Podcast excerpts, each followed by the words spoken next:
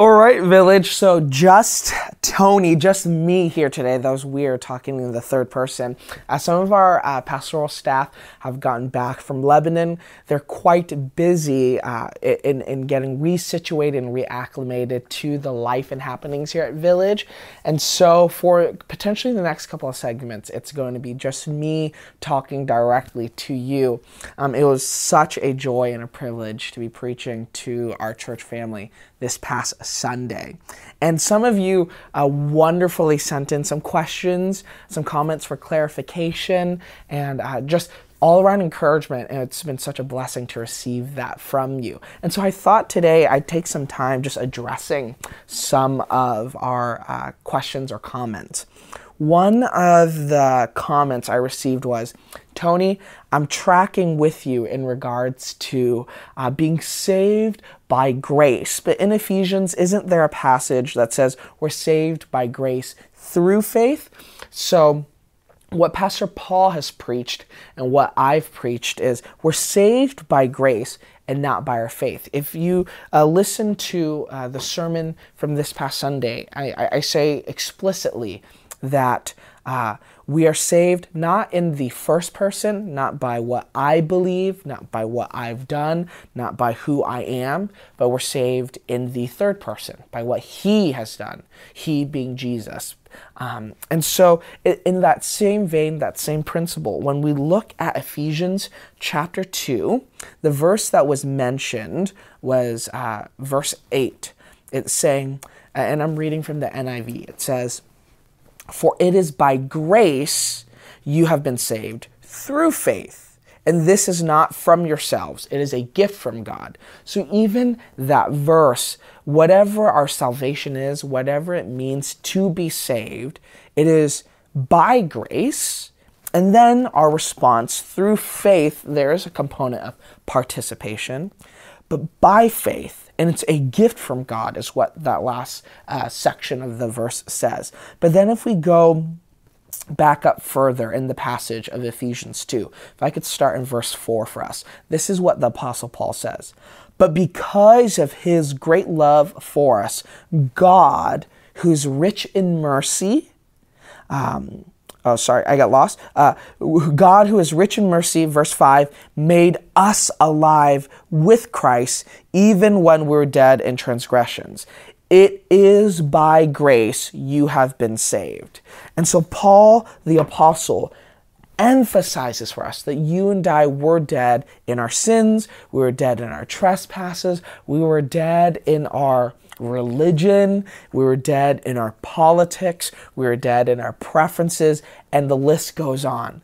Uh, but God, by grace, made us alive, raising us from the dead despite our trespasses. And so, here are a couple of resources that I think may be helpful for us. Um, there's a wonderful book right here, Justification, by biblical scholar and theologian and pastor N.T. Wright. And he goes through uh, what it means for us to be justified, to be saved.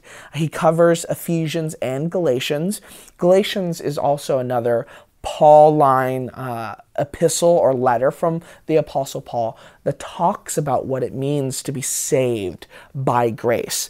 Um, another excuse me, biblical uh, scholar that would be helpful for you if you're interested in diving deeper into this topic is J. Uh, Lou Martyn. He has a wonderful book called Theological Issues in the Letters of Paul, uh, which I have a copy of here. And then his seminal text.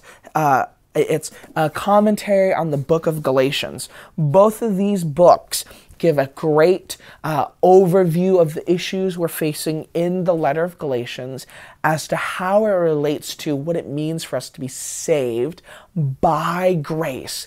And then what it means for us to have participation in God's working kingdom, in breaking kingdom here and now. And that's the faith component. I, I recently uh, read uh, on Twitter as one does, um, a theologian quoting another theologian. I feel like that's what Twitter's good for, um, saying, um, whatever our faith is, our faith is not a, um, uh, a a component of our being saved, or God's uh, graceful gift of salvation is therefore in vain. And I think that's that's a wonderful articulation of the free gift that God gives us in his grace. That yes, there is a necessity, a responsibility, a stewardship of our faith that requires our participation. But if it requires anything on our end to be saved, then in some ways God's grace is in vain. Now, I, I, want to be careful to say that uh, this is a, a tradition, a, a line of interpretation in our faith. So, of course, there are varying uh, interpretations. So, by no means do uh, I want to impose that and say this is the one and only uh, uh, interpretation given unto the saints for all of time.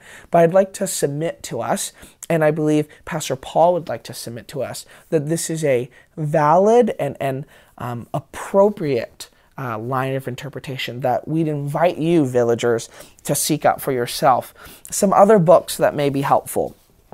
Uh, uh, a giant tome here by Duke, a biblical scholar and theologian, Douglas Campbell, called The Deliverance of God. In AAF, we've, we've um, talked about this uh, book before, but uh, Campbell also goes through issues of justification, and he covers Ephesians and Galatians and other Pauline um, uh, letters in this book. And it's a wonderful tome um, if you have some free time you know in between now and jesus' return if you wanted to flip through some pages.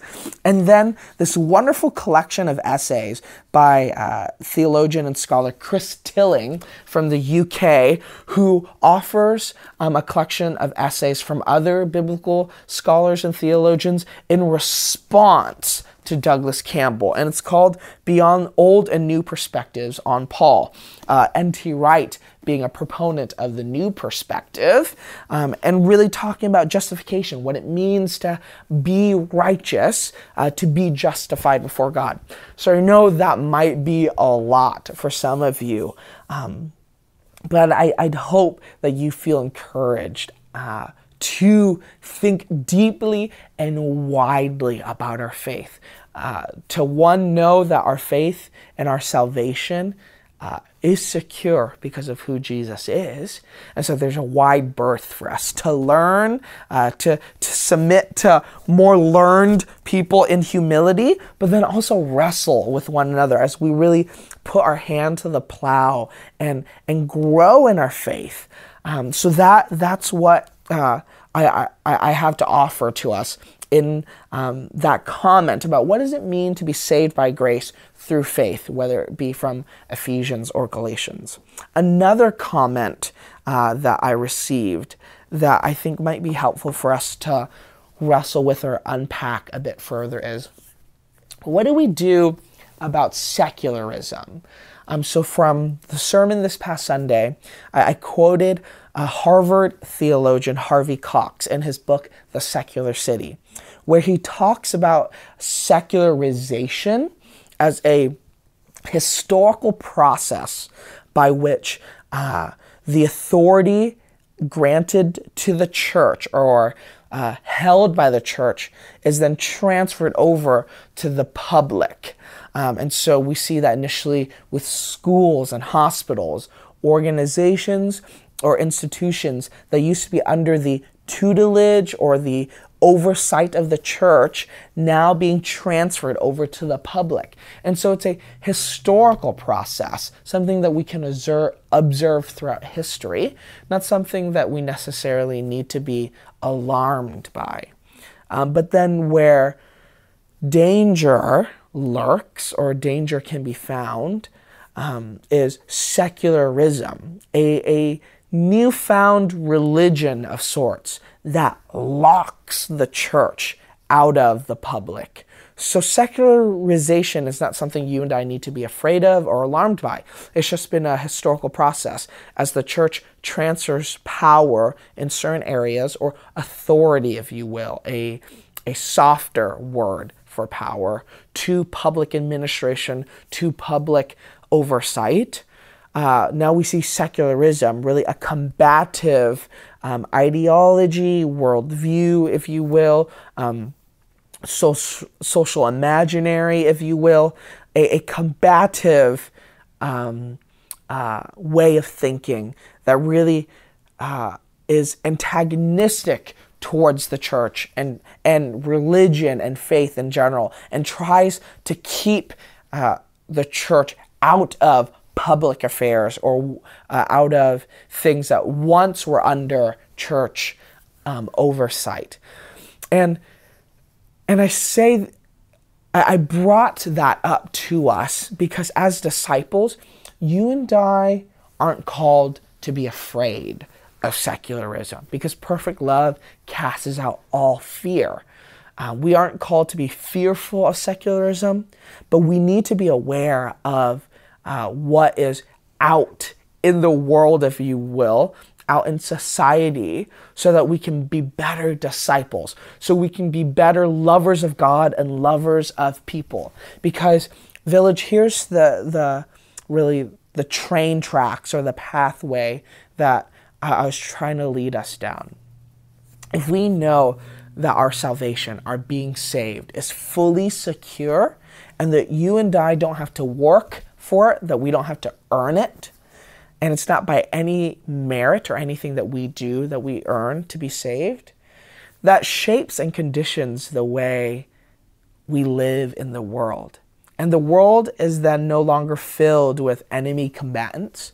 It's no longer filled with uh, boogeymen or, or uh, spooky traps to ensnare us, but rather we realize that the world uh, is a dying place, but a place that God loves and God is for and therefore secularism in a way can be seen as rebellion against God and trying to keep God and the church outside, but it's not something that can prevent us from being faithful disciples.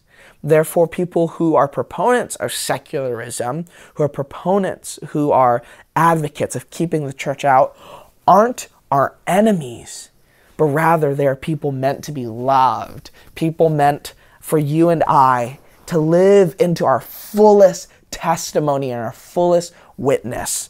And so, secularism, once again, uh, while can be combative against Christianity, is not something you and I are meant to be afraid of. It's, it's something that we need to acknowledge and then be more bold and more courageous in our posture of love to the world in response to God, to one another. And so that was a a reasoning for why I mentioned um, secularism and this distinction between secularization and secularism. And then lastly, um, a comment was made about world at risk. What do we do with world at risk? And, and in the sermon, I did touch on um, us being faithful disciples, that we're not called to be evangelists of dogmatism, denominationalism, or decisionism, but we need to be uh, disciples who evangelize with our lives, who preach and participate in the inbreaking kingdom. And so, in a world at risk, uh, we can be pessimistic and say everything is burning in a handbasket. So uh, let's just sit back because we know we're saved. We can be optimistic. Um, and, and there is room for optimism, but hope, I think, is our posture.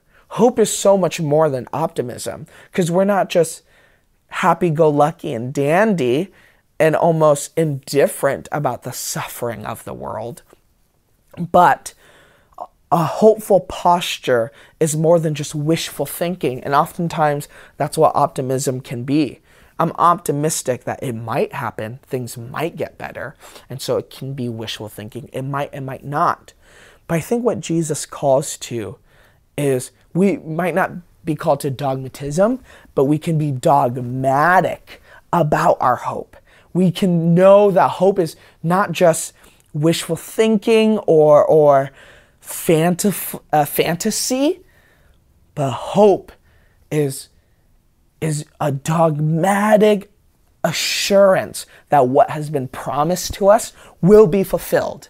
And we see that in Jesus, fulfilling uh, the hope of the Old Testament, of the patriarchs, of the prophets, of Israel.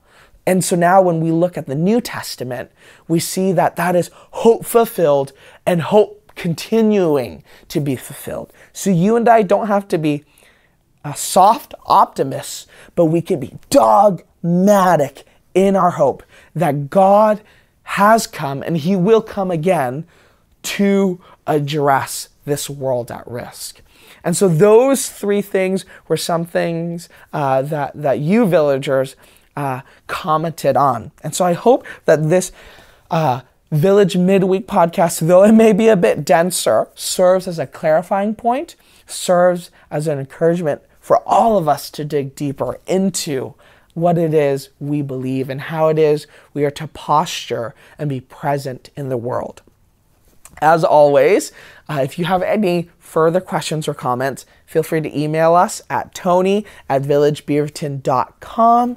It's been such a joy to be with you. And in the next couple of weeks, it may be just me uh, for the time being as, as our staff gets reacclimated, but I'm excited to bring back uh, the wonderful uh, people we have here to serve you, Village, uh, and, and to be in consistent dialogue. So have a wonderful uh, week, and we look forward to seeing all of you at our weekend service. Until next time.